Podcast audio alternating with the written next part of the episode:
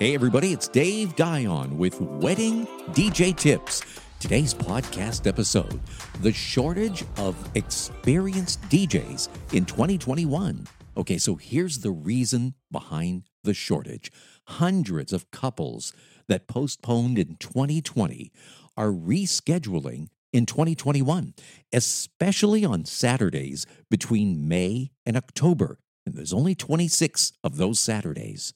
So anyway, there's a finite number of excellent, experienced wedding D Js. Right now, there's lots of very cheap, inexperienced D Js out there. So beware. Low prices usually don't translate into an experienced, quality, reliable wedding D J. Well, I said usually don't translate. What I probably should have said is never translate. Anyway, be sure to get a written contract.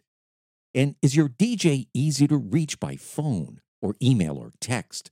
Do they respond quickly? Do they have liability insurance? Go ahead, ask them. And will they be in business when your wedding date comes up? So be sure to watch for those red flags: inexperience, lack of insurance, and especially non-responsiveness to emails, calls, or text messages.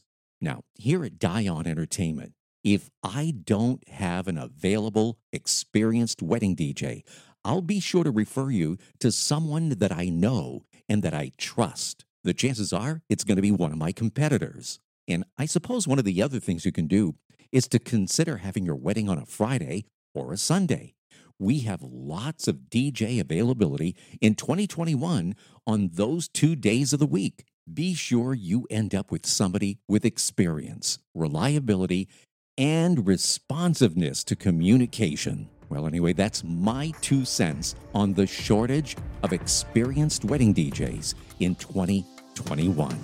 You've been listening to Wedding D J Tips, and I'm Dave Dion.